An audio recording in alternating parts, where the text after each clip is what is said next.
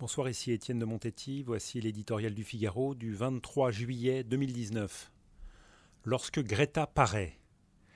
Aujourd'hui, en pleine canicule, des parlementaires reçoivent à l'Assemblée nationale Greta Thunberg, la jeune militante de la cause climatique, censée apporter un peu d'air frais sur le sujet. Apprenant sa venue, précédée d'un murmure flatteur, on songeait à la définition de la jeune fille par Flaubert, Oresco référence. Articuler ce mot timidement, toutes les jeunes filles sont pâles et frêles, toujours pures. C'est dans le dictionnaire des idées reçues, à l'évidence, celles-ci ont toujours cours. Lorsque Greta paraît, comment ne pas applaudir à grands cris? La scénographie est parfaite. Pâle et frêle, pure donc, elle vient de Suède, le pays des Nobel et du fameux modèle social, dont les arpents de neige disent assez le caractère immaculé de sa cause. C'est fait d'armes? Être allé à Davos en train plutôt qu'en avion, avoir lancé avec succès des grèves scolaires pour le climat, et surtout, surtout, morigéner et culpabiliser ses auditoires de puissants.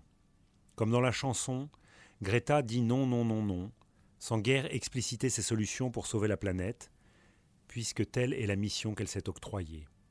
Il faut, selon elle, serrer le frein à main. Toutefois, on ne sache pas qu'elle soit encore allée proposer cette conduite en Chine et en Inde, deux des plus grands pollueurs de la planète.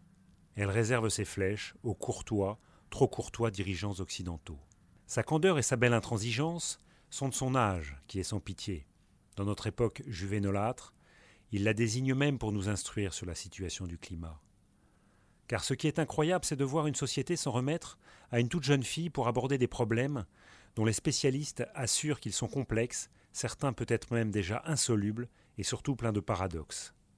Nous vivons un monde curieux, sceptique, revenu de tout, se défiant de ses élus et des experts, et voilà que contre toute raison, il demande à une enfant d'être sa princesse.